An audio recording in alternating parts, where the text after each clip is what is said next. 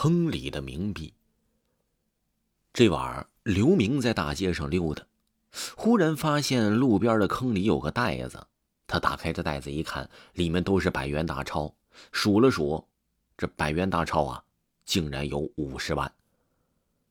刘明刚想狂喜，就看见钱上居然写着“阴间通用”，说这不是冥币吗？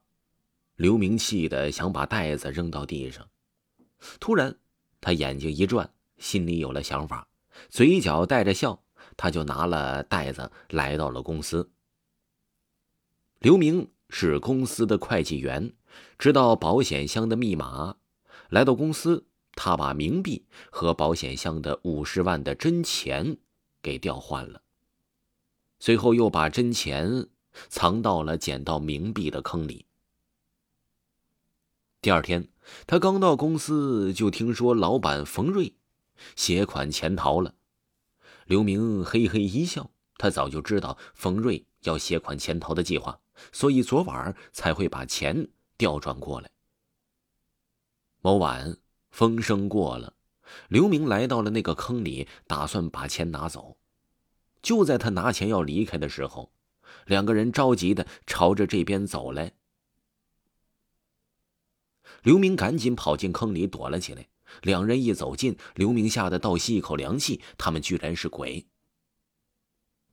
那两个鬼见到坑里的刘明，也吓了一跳。其中一个鬼则责怪另外一个鬼，说：“你你是不是记错了呢？”另一个鬼说：“钱就在这儿呢，我不会记错的。”刘明一听这两个鬼要的是钱，赶紧就把钱给了他们。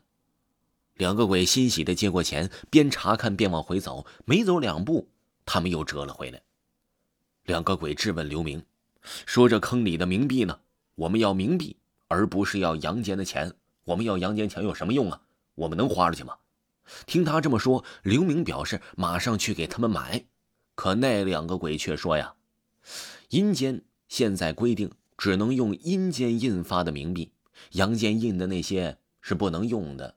你给我烧的这些呢，我也不能用，我只能用我们阴间所印发的冥币。”这刘明见状一听啊，确实是害怕了，因为啊，这两个鬼此时此刻呢，眼睛和鼻子都露出来了，是在质问着刘明，在吓唬着他。刘明也很害怕。刘明见状，只能把这拿走钱的事儿给一一交代了出来。这其中一个鬼说了：“说赶紧给你朋友打电话，让他把钱送过来，否则我们就吃了你，让你这辈子也投不了胎。”刘明听后，赶紧就给冯瑞打去电话。他知道冯瑞爱财，一定会拿冥币来换真钱的。电话接听，不等刘明开口，冯瑞抢先说了起来：“说刘明啊，多谢你给我的冥币。你知道吗？我坏事做的太多了，活不过今晚了。我听说现在阳间造的冥币在阴间不流通了，所以我一拿到这些冥币，就立刻。”托阴间的朋友把他打到了我阳间的账户上，我死后得用这些钱来疏通关系，来生投个好胎。我现在在阴间呢，那可是有钱人了。说完这些，冯瑞就挂断了电话。正在刘明挂电话的期间，这两个鬼似乎也明白了刘明可能是拿不回来钱了，于是呢，冲着刘明。张开了血盆大口，两个鬼已经扑了过来，疯狂的啃食着刘明的身体，最后呢，将刘明带走了。但是在几天之后，冯瑞也在家里莫名其妙的失踪了，而且家里的冥币也变成了正常的钱了。